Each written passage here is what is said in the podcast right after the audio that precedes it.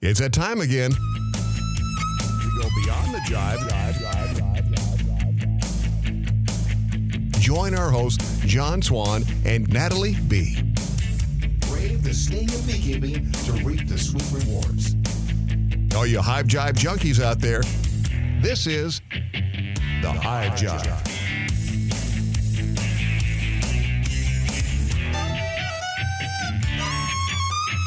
For everybody tuning in. Thank you so much for joining us for another Patreon episode here with Nathalie and myself. Uh, the Hive Jive today is represented by Be Mindful and Wicked Bee. Yes. so, our topic today, as we mentioned uh, a couple of teasers on that first episode, our topic today is going to be the pitfalls of beekeeping. And we luckily got most of our randomness maybe out of the way in the first episode. So today we're going to go through and see if we can tackle this topic Seriously. and, and, and well as well as we possibly can given whatever circumstances at the moment. Um, yeah. So from a um, not necessarily necessarily like serious but concise maybe Okay. More focused, maybe. more focused. That's it. So far we're not doing go too too good on that. We're not Um, good at this. Especially when we're together. look, you got to have fun, people. If you're not having fun, there's no point in doing it. That, that's all there is to it. So, all right. Um, pitfalls of beekeeping. So, this is just kind of ad hoc train of thought, right? So, anything that pops into your mind that you want to to throw out there, we'll go with it. Um, to get us started, I would say number one pitfall in beekeeping is it can be a lot more work than you would expect when you first get started. Right. Um, and I am myself am guilty of telling people if you can take care of a dog, you can take care of a beehive. And then I had to change that to if you can take care of a garden and keep it well weeded, you can take care of a beehive because the dog might have actually been a little bit more of an oversimplification. The Mhm. garden may be a little bit more accurate because you don't have to be doing something to it every single day. Right. But there are key things that need done at certain times that if you don't do it, could potentially have an advantageous outcome or effect to it. So that would be number one. It, it can be more work than you're used to. But also, as we discussed in that first episode, it depends on how many colonies you have. Mhm. One or two beehives is honestly, in the greater scheme of things, not that much work. So, see, contradicting myself. Because why? You can ask one beekeeper one question and get five answers. I'll prove it. Um, And the main one is it depends. Or it, It does be. It depend. depends. it does depend. Anytime we get a listener question in, if I'm the one that actually gets it, it's usually a follow up of questions. That's right. Before I ever give an answer, it's like, well, let me know where you're at. What time of the year is it there now? What specifics do I need, you know, on this information from the colony? And then once I have all that and I can put it into perspective, I can then give you a much better answer that's geared towards you and not just generalized. Because in beekeeping, generalization is kind of all of our downfalls. That there's another pitfall right there. Generalization. That's it- right.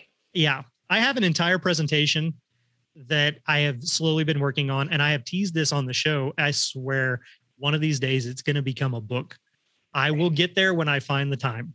But it is beekeeping the art of contradiction Mhm. because every aspect of it at some point or another will either contradict itself, contradict you, or contradict everything you've heard from anybody else. That's right. Just No, and I totally agree with the generalization. That was one of the ones I was going to mention, actually.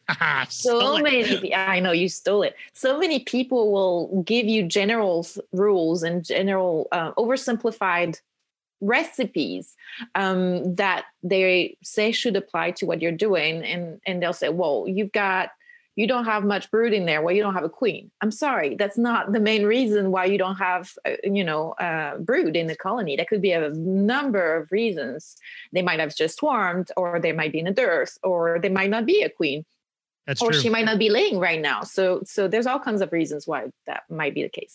Things generally- taken out of context. Yes. Um, and trying to get your answers from recipes. So how often do I feed? How often do I do this? How much do I feed? it depends it always depends so i would say the biggest pitfalls is to like you said uh, overgeneralize and oversimplify and try to go with recipes when it always depends it does always depend do not believe everything you see on youtube or facebook i've said it a thousand times over they're the devil that drives fact, me I crazy. think I said it the last episode. They're the devil. Yes. I say it all the time. Um, because if you do post something up there it is one it's out of context to the person. You may have a picture of brood and you may be saying what what am i seeing here? But without knowing all of these other things that go into play there you don't have those answers. Mm-hmm. and you know one of the things is oftentimes this time of year so for us in the united states right now we are um well recording wise we're the last day of august. Well mm-hmm. second to last day of august Mm-hmm. And air date wise, we'll be into the second week of September, technically. So you, based on your region, like we would normally be in a summer dearth. And the queens, a lot of times, will shut down production and stop raising brood. And if you're a new beekeeper and you look in there, and the only way you know to, to tell if you have a queen is by seeing new larvae and you don't see them, you panic. Oh my God, I lost my queen. And we get a flood of in like exactly. Yeah people reaching out, calling, social media, emails. Oh my God, I lost my queen. Do you have a queen? I need a yes. queen. And I talked to one lady here recently where she thought an entire apiary, seven hives, all of them were queenless. No. And I was like, well, common denominator to me would say that you're not queenless, probably in any of them. It's more likely what's going on in that environment for that locale and whether or not the bees are actually needing to raise more babies. Because if there's no food coming in, why raise more mouths to feed? Like they are so economical when it comes to being efficient and knowing when to do what and why. Like the bees know best. We just have to learn how to interpret it properly. Well, to your point, you were posting, and I've seen it in my own hives here. Usually we're in a dearth here, but we see a whole lot of capped brood in a lot of the colonies, even though we there's not that much coming in. And what that tells me is that the bees know something we don't. Right. And there's probably a whole bunch of nectar come in because we we haven't had that dry burning hot weather that we usually get so the the landscape is not looking brown and burned up Right. So I think the bees know that they've got a really uh, nice nectar flow, fall nectar flow coming in, and they're preparing for that, which usually wouldn't be the case. Yeah, no, and, and see right there, another contradiction. Mm-hmm. Normally we would be in this. This year we're not. I go out there at the tail end of August, I pull out a comb, it's got fresh nectar in it. Now it's not so much nectar that they're actually like building new comb and capping it and I'm getting like a huge flow, but there's nectar and normally there wouldn't be any. So right. that, that that in itself can change that whole parameter. It's another piece of the puzzle that you have to take into consideration. Yep. And the bees know better. And if we tune into the nature of bees again and we understand that they know best and their their instinct is more in tune with what their environment is doing, then we can trust them and and and know that if they're shutting down and contracting and not rearing brood, there's a reason for that. We shouldn't be feeding them and pushing them to rear brood when it's not the right time for them to do so. We should let them follow those cycles of weather and forage and, and just trust them to do the right thing because that's what they do. That's right. Okay, so there there we go. There's one. What you got? What's next? I've got, I've got, uh, well, one of the other things that, not necessarily a pitfall, but more of a bad habit that beekeepers uh, have. I hear a lot of people training new beekeepers and telling them you need to look for your queen, like that pertains to what we were just talking about. You need to have your eyes on the queen. Every time you go do an inspection, you need, you need to find that queen. And I find that to be one of the most damaging things that beekeepers, especially new beekeepers, can do. First of all, that doesn't tell, teach them how to read the colony and, and find signs of the queen. And, and that's how you end up with people, like you mentioned, panicking because they haven't seen the queen. And, and then next thing you know, they don't see brood. And then all of a sudden they forget they're in a dearth and they don't realize that's what the queens do. So yeah. I think it needs to be said that that queen spotting uh, trend is actually very damaging to colonies because it pushes beekeepers to get into their colonies longer, deeper, and it's more stressful to the brood's nest and the, the colony as a whole. It sets them back, and you can actually kill and roll roll and kill your queen when you're looking for her that far that much especially in a Langstroth Yeah, especially in a Langstroth where you have to pull those frames vertical and, and just kind of roll the bees and you have to be very careful and make enough space that first frame. Absolutely. So, the it, the the uh see, this is where an um is gonna come in there because mm. I had it and then it went that little bee. Well, Did you see you, the bee fly out my ear? Yeah, and then giving you a chance to find your bee again and capture it again. I would say chances are, um, if the queen was there last time, chances are she's going to be there, and chances are mm, she's going to be fine. So don't assume that there's a problem uh, every time. Assume that if things were fine last time, she's going to be in there as well. So I have another one, but that that last word that you said is actually a great pitfall as Assume. well. Assuming. Mm-hmm. You should never assume. Um, Ken had this issue, and we we mentioned it uh, briefly on the last episode of this, but he would always ask, "Should I be doing this?" And I would ask him back, mm-hmm. "Are they bringing in nectar? Like, should I feed? I don't know. Are they bringing in nectar?" He would say, yes. Hmm. And then I would give him a response that goes along with yes. No, you do not need to feed right now. If they're bringing in nectar and they've got open liquid in the combs, they're probably fine. But you're assuming. But I assumed that he was looking inside of his colony, which rarely did he ever do. And he was assuming that they were bringing it in just because he assumed there's a lot of activity at the entrance. They're coming and going. They must be bringing something in.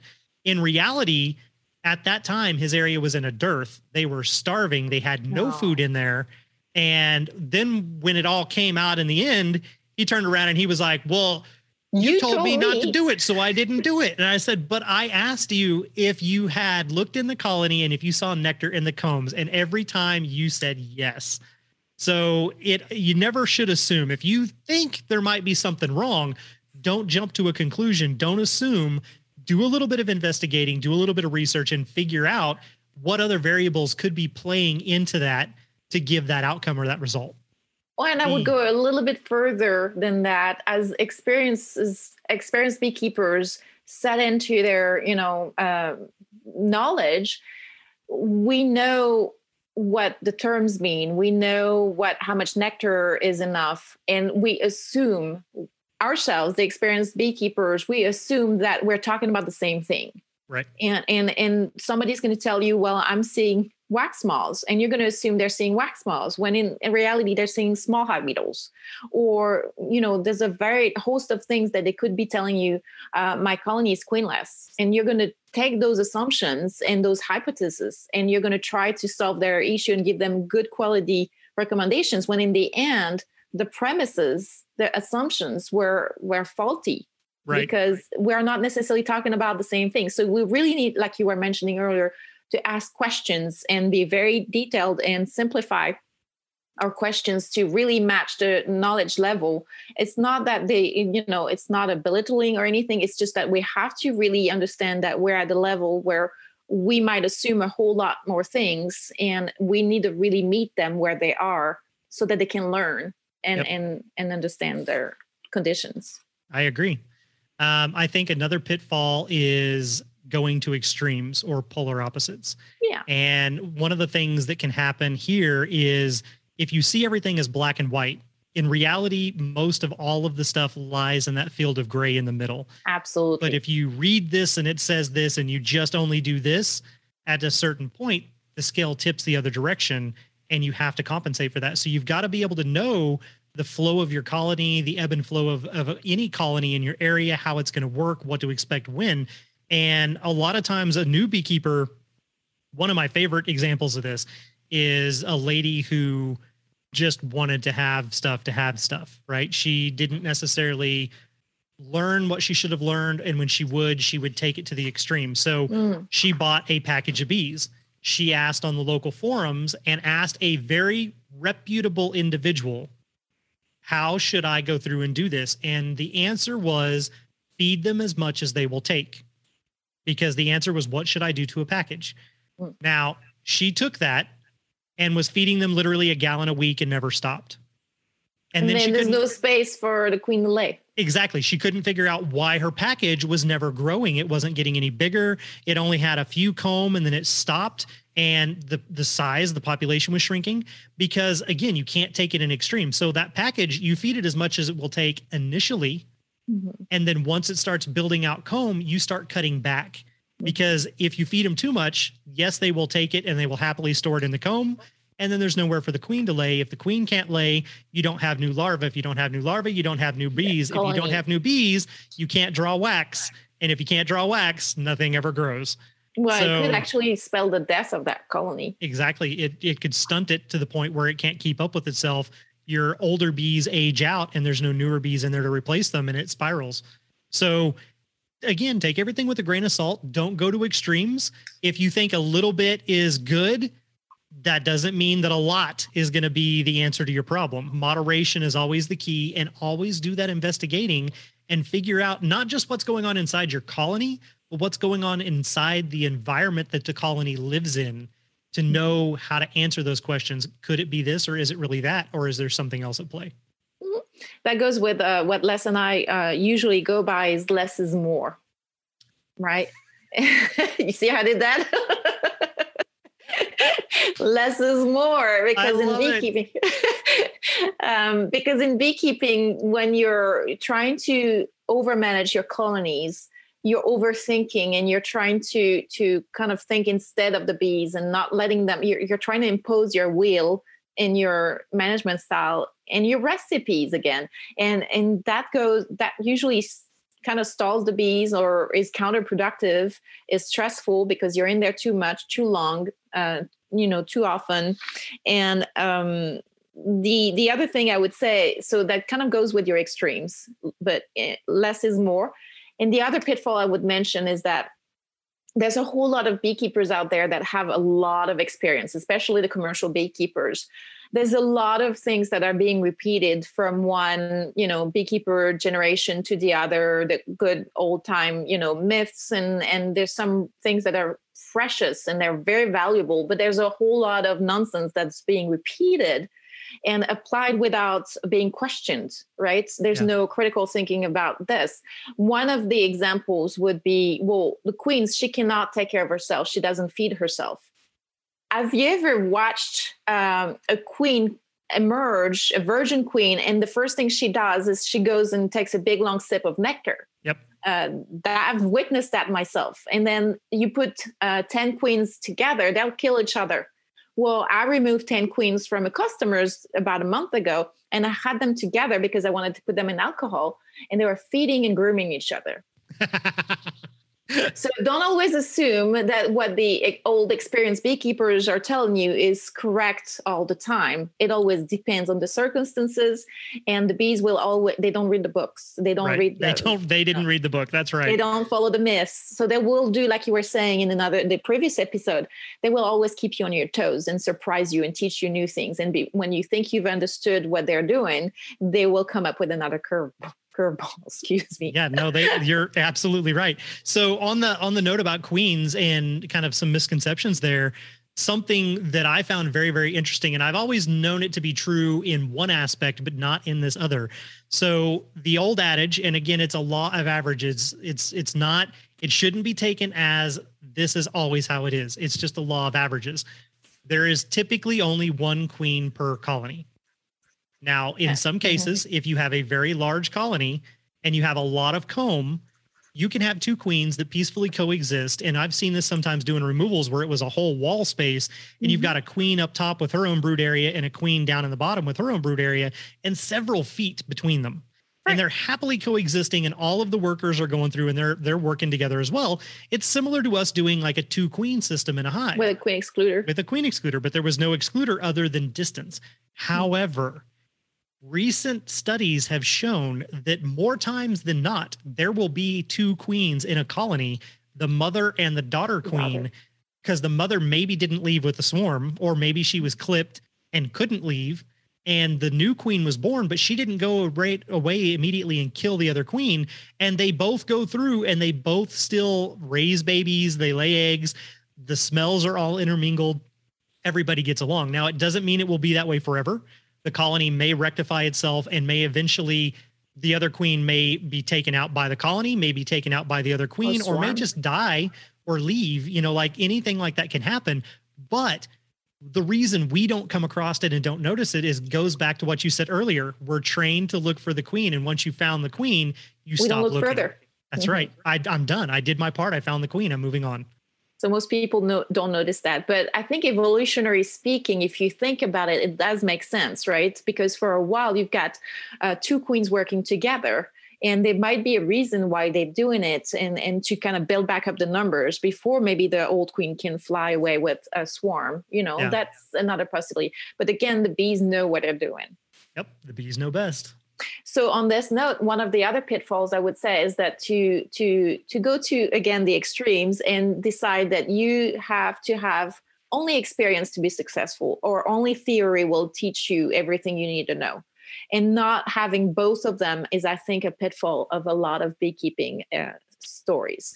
Well, one mean- thing that beekeepers don't take into consideration, and this is something that Tara and I talked about on a recent interview, is when you sign up for beekeeping, you have absolutely no idea that you also are going to need to be a botanist. Exactly. Like Yeah. you've got to learn so much about the flora and fauna and how it interacts with the bees and how it interacts with the season.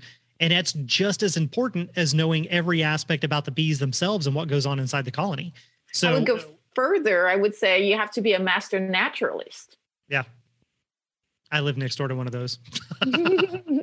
because you have to understand there's not just the plants there's also the other insects and the other uh, native bees and the populations of um, predators and other Yeah. things around so it's not just about the plants it goes even beyond that That's right. The more you know. The more you're in tune with the that's what i love about beekeeping is that it, it puts you in contact in direct connection with your environment and the world that you live in. And you start to understand it a lot more uh, from the cycles of weather and forest. You pay more attention to what's out there to what the plants are doing to what your neighbor is spraying to what everything is happening. Yeah. and it and it all comes back into play whenever you open up that colony and you go through there. So absolutely it's you never stop learning and you should Mhm. never stop learning. Don't don't just be satisfied and then be like okay well you know i've done this for a year. I read a book. I'm good. You know Yeah. there's always something new to learn. There's always a new perspective to go through and take into consideration and see if it applies to your situation. And there's a there's a, a beekeeper that I know that's got a, a big page in Texas that um, kind of downplays the theory, the books, the you know the degrees in master beekeeping and all this stuff. And I think it's a detriment to the experience of successful beekeepers because I think there's something to be said about really understanding all the research and all the the um, uh, education about the superorganism and and all the readings that you do will actually will definitely inform how you keep your bees on the ground. It will definitely make you a better beekeeper. And there's absolutely uh, a lot of value in that so you cannot replace experience that's absolutely true Yep. but experience without any education is not only going to get you this far and vice versa Mhm. education without experience isn't going to get you very far either. You've got to have both to make it work. Yeah. I set in and I felt I I it was one of those moments where it just kind of blurted out. Um, I set in on a presentation from an individual that is well known and well respected and highly scientific. Mhm. highly scientific meaning all of this information has been researched and and vetted and you know that's all that gets talked about. And i sat there in this presentation and i listened to the individual repeat an adage that is not true that a queen bee cannot or will not fly. And after she's mated? Just yeah like once what, she's in what there and do they do when they swarm? Well exactly exactly. And- and when you open the hive and she flies off. Exactly. And that was my thing. And i just just blurted it out before i could even stop myself. I was like well that's not that's not right. There's been plenty of times that i've opened up a colony and there's a big old fat chunky queen and solid brood everywhere. And i reached in there to grab her. And she's like and she got loose and took off. Now granted was she the most elegant graceful thing? No. That was like a helicopter trying to lift off and you know and away she went. But i mean she spiraled right on up and right out of the air. And i was like well crap. And when you look at like when you're buying queens and this is one of the reasons that i i interrupted and, and interjected that in there was because when you're buying a new queen and she's in a cage, if that cage came from a commercial queen breeder and she's been banked, she's very tiny, she's very skinny, and she absolutely can and will fly. So mm-hmm. you don't just open the cage up and willy nilly mess with her. Yeah. She'll fly away, and your your thirty bucks or forty bucks just flew off. And you know that fat meted queen inside that colony, yeah, she can fly. She's not as agile as she is when right. she's at her fighting weight, but she will can probably still come back in ten minutes. But still, yes, that's the other thing too. If if that queen was raised in that colony, did her orientation and mating flights in that colony, if that happens, just step back and wait and watch. Yeah. If the hive is open, she'll land on the top and she'll walk right in the comb. If mm-hmm. not, she'll land right at the entrance and she'll walk inside the colony and you can watch her do it. But if she's a purchased queen and she's never seen the outside of it's that the colony, first time, and, she, and they're picking on her because you're trying to yep. introduce her after a requeening. Yeah, she may get confused if you've got a lot of colonies in the area. She may go to another colony because it smells like bees, killed. and then she gets killed. Mm-hmm. So there you go. There's a pitfall. Here's Oops, another, yeah, that's died. a good one. Exactly. Here's another pitfall related to queens. Um, most of your beekeeping success is um, ax- axled around the queen itself, right? And I think that one of the pitfalls is too many people get poor queens. Yes. There's a couple of things that can go wrong. They can be inbred, and inbreeding um, depression is a very damaging thing to a colony. You want really hybrid vigor. You want her to be well mated with local drones uh, instead of poorly mated uh, with related drones. And the other thing is that very often what happens is that when you're when you've got um, when you're forcing your colonies to requeen themselves uh, as in splitting and trying to get to rear a new queen, that's an emergency queen. And she might not necessarily be well fed so she might not mate as well. And she might end up being a poor queen because of it.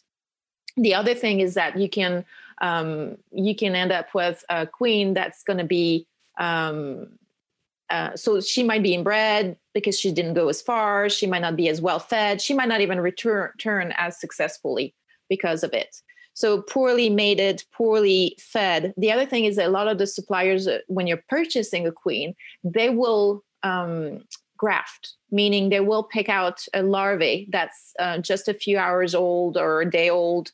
Uh, it has to be less than three days old or it won't work. Uh, after hatching from the egg, and then what happens is that they'll they'll lift up that larvae and then put it in another uh, cell so that it can be reared as a queen. Um, the problem with that is that when an egg first at hatches, it gets fed uh, by default worker jelly unless they're rearing a queen with it. But if you're grafting, you're getting those worker larvae that haven't been fed that royal jelly. They're getting fed worker jelly, which might not, which is not, excuse me, allergies, which is not as nutritious, which is not as um, um, geared to trigger those epigenetics and turn them into a queen, right? So you're taking an inferior larvae and turning it into a queen. So your queen is never going to be as well uh, as fat and as well fed and as well, um, you know, uh, as good quality as a queen that was reared for that specific purpose, like the swarms. Yep. Uh, they rear them for that specific purpose. The other thing is um, a lot of the suppliers will, once they've grafted, they will also harvest those queens just after they've been mated and put them in the cages uh, after a day or two they see eggs they're good put them in the cages. Well their system their their reproductive system their ovaries haven't had the time to really get going. It takes a week or a week and a half for them to really get going and they're not given that time. Meanwhile they're being caged and potentially banked or shipped and and they don't get into a position where they're going to be able to lay for another week to maybe worse. And that's one of the bad things also of purchasing uh, queens from suppliers. You really want to ask the questions when you're getting uh, your queens from from people. Are they grafted? Um, where they're from like swarm um, uh, like swarm conditions or where the emergency conditions you kind of have to ask those questions and know that whatever purchase queen you're getting is not necessarily going to be as good as any queen that you're going to so what i like to do is when i purchase a queen i'll set her up and then i'll, I'll let her lay and then i'll get one of the egg I, will just remove her after a while if the conditions are right if we're in the nectar flow and then i'll let them raise another queen from those genetics. Because they, they will be better suited So there's there's a couple of aspects to that. There's an underlying thing that often gets overlooked, and that's the fact that the bees can actually detect things on a genetic level. And they have a preference that has been seen in queens where they actually have a royal lineage. And you can mm-hmm. find the DNA in drones and you can find it in queens, but rarely do you find it in your average worker. Right. And that's because they, when it's going to be a worker, oftentimes they'll call that egg out. But when it's going to be a queen, they purposely seek that egg out and use that to raise the queen. Now, any egg, any female fertilized egg can become a queen, but you have different variances of how genetically diverse she is and how adapted she is for that role versus mm-hmm. a worker role. And so that gets overlooked. If you're doing grafting, not only are you grafting a larva that could be older than it should be, mm-hmm. could possibly get damaged in the process of mm-hmm. trying to graft it, could go through and have already been too old and been fed other things. So now it's not going to develop fully. But you're you are selecting at random the genetic profile and then forcing the bees to make a queen out of it if you go through and you do the if you kind of use like you were saying the emergency or supersedure to your advantage you take a perfectly healthy queen that you love all the traits and attributes of you remove her from the colony allow them to start raising new emergency bees but do a tiny little intervention go in there and remove all of the very first ones because right. those are ones that were oh my god we have to do this right now but not necessarily the right age the mm-hmm. other ones were eggs that have just hatched and at that perfect stage you let the bees raise those and then you go through and you select those larger variants of that mm-hmm. you are upping the chance but you're letting the bees have the control over the genetics in picking which one should become a queen and you can kind of hedge your bets with that but the last part of it too on the queen banking if you take that queen you let her mate you immediately put her in a cage and you ship her off yes she laid eggs hmm. but you know nothing beyond that right if you let her lay and you leave her in there long enough that they cap her first round of brood. Now yeah. you know is she fully mated? Did she lay drones and have misfires? Are they all worker bees? And how good of a pattern did she lay? Now, if you take that queen out of that colony and you immediately put her in a shipment to go to somebody else, you have a much higher success rate than the other queen that got banked. Mm-hmm. And letting her go through that whole process again, it lets her work out the kinks. It lets her figure out how to do it. You know, she's going to actually lay two eggs and a couple of cells because she's going to repeat yeah. and go back over a space. She's just learning and just figuring it out. So no. you let her get all that out of her system. Know that she's actually well mated and has a great pattern before you claim that and send it to somebody else. So this is a great segue, by the way, to the next episode about business and beekeeping. Ah, the business of beekeeping. Mm. That is perfect. And that will be our episode for next week. So on that note, we'll go ahead and wrap this one up. Thank you again for tuning in and joining Nathalie and I here. We both greatly appreciate it. And we will talk to you next week. But until then, be good. Be mindful. bye bye, everybody. Bye. This Hive Jive production was made possible by amazing patrons like you. And we appreciate your support. To all our Hive Jive junkies out there, you truly are the bee's knees.